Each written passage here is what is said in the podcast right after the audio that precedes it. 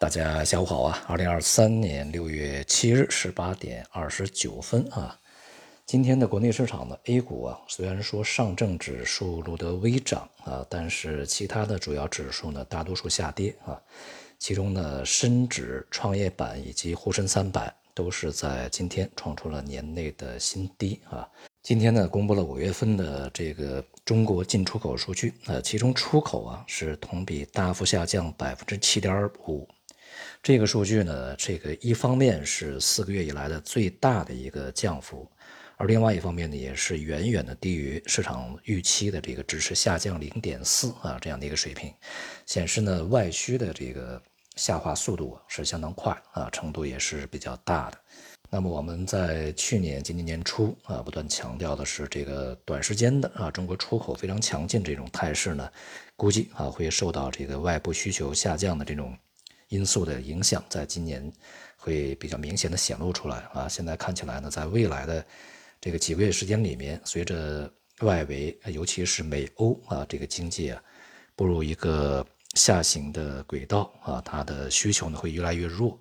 那么给我们的这个出口会造成的影响呢会越来越大啊！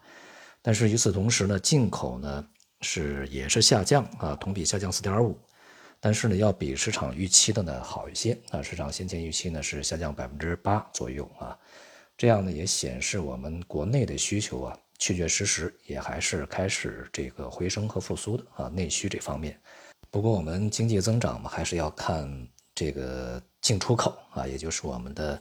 贸易顺差啊。那么在五月份呢，这个。贸易顺差是六百五十八亿啊，同比呢是收窄，也是下降了百分之十六点一啊。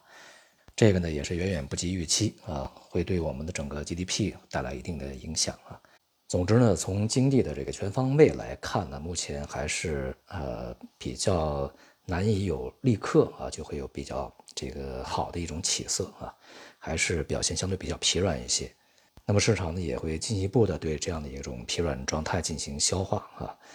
当前的这种状态啊，对于政策发力的一些这个憧憬呢就会回头啊。不过现在呢，我们从财政上面啊还是比较紧张，因为财政缺钱。而从货币政策方面呢，目前啊这个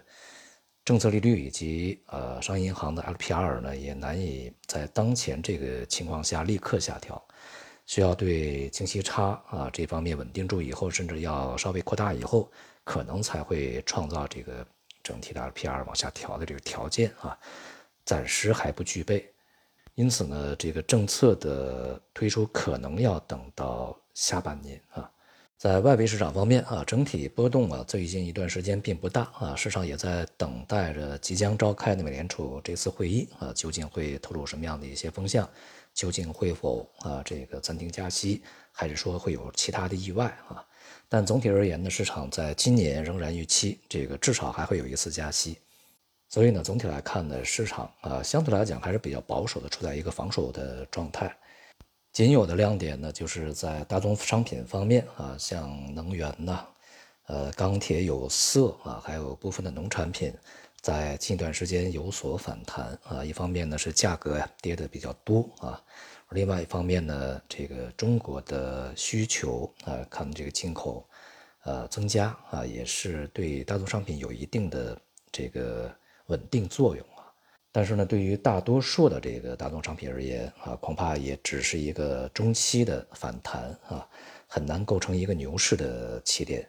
而这个有很多的重要原材料啊，重要资源类，比如说有色、钢铁、煤炭这些啊，那么加上一些能源化工，